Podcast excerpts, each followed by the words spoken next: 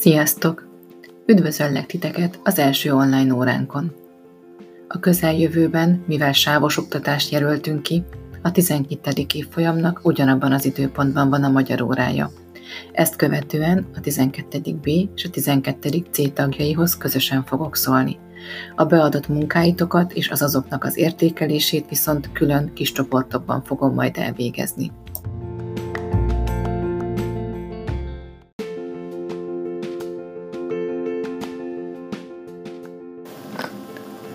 Az órákat a következőképpen szeretném megtervezni.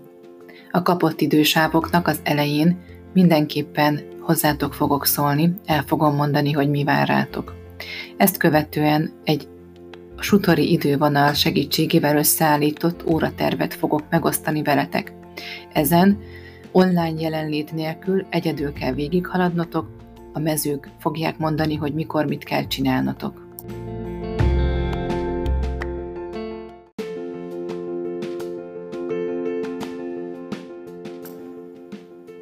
A feladatsoron a saját tempótokban haladhattok végig. A beadási határidők mindig egy későbbi időpontra lesznek kijelölve. Így abban az esetben, hogyha nem tudtok valós időben jelen lenni egy-egy feladatlap megoldásánál, később is tudjátok azt pótolni. Mindenképpen javaslom azonban, hogy azokban a sávokban, amit az iskola számotokra kijelölt, legyetek itt, kövessétek az anyagot, és próbáljátok meg már akkor megoldani ezeket a feladatokat.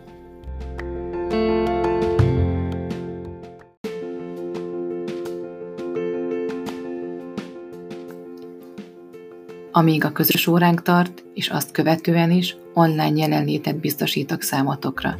Bármikor el fogtok tudni engem érni. Eleinte ez még történhet a Messengeren, illetve a Facebook csoportjainkban, később azonban, amint a Teams rendszer föláll, a Teams-en belül is tudtak velem kezdeményezni közös megbeszéléseket. Néha én is külön fogok hívni kettő, három, négy embert is, hogy egy közös videócsetben megtárgyaljuk azokat a kérdéseket, amelyekben még segítségre van szükségetek.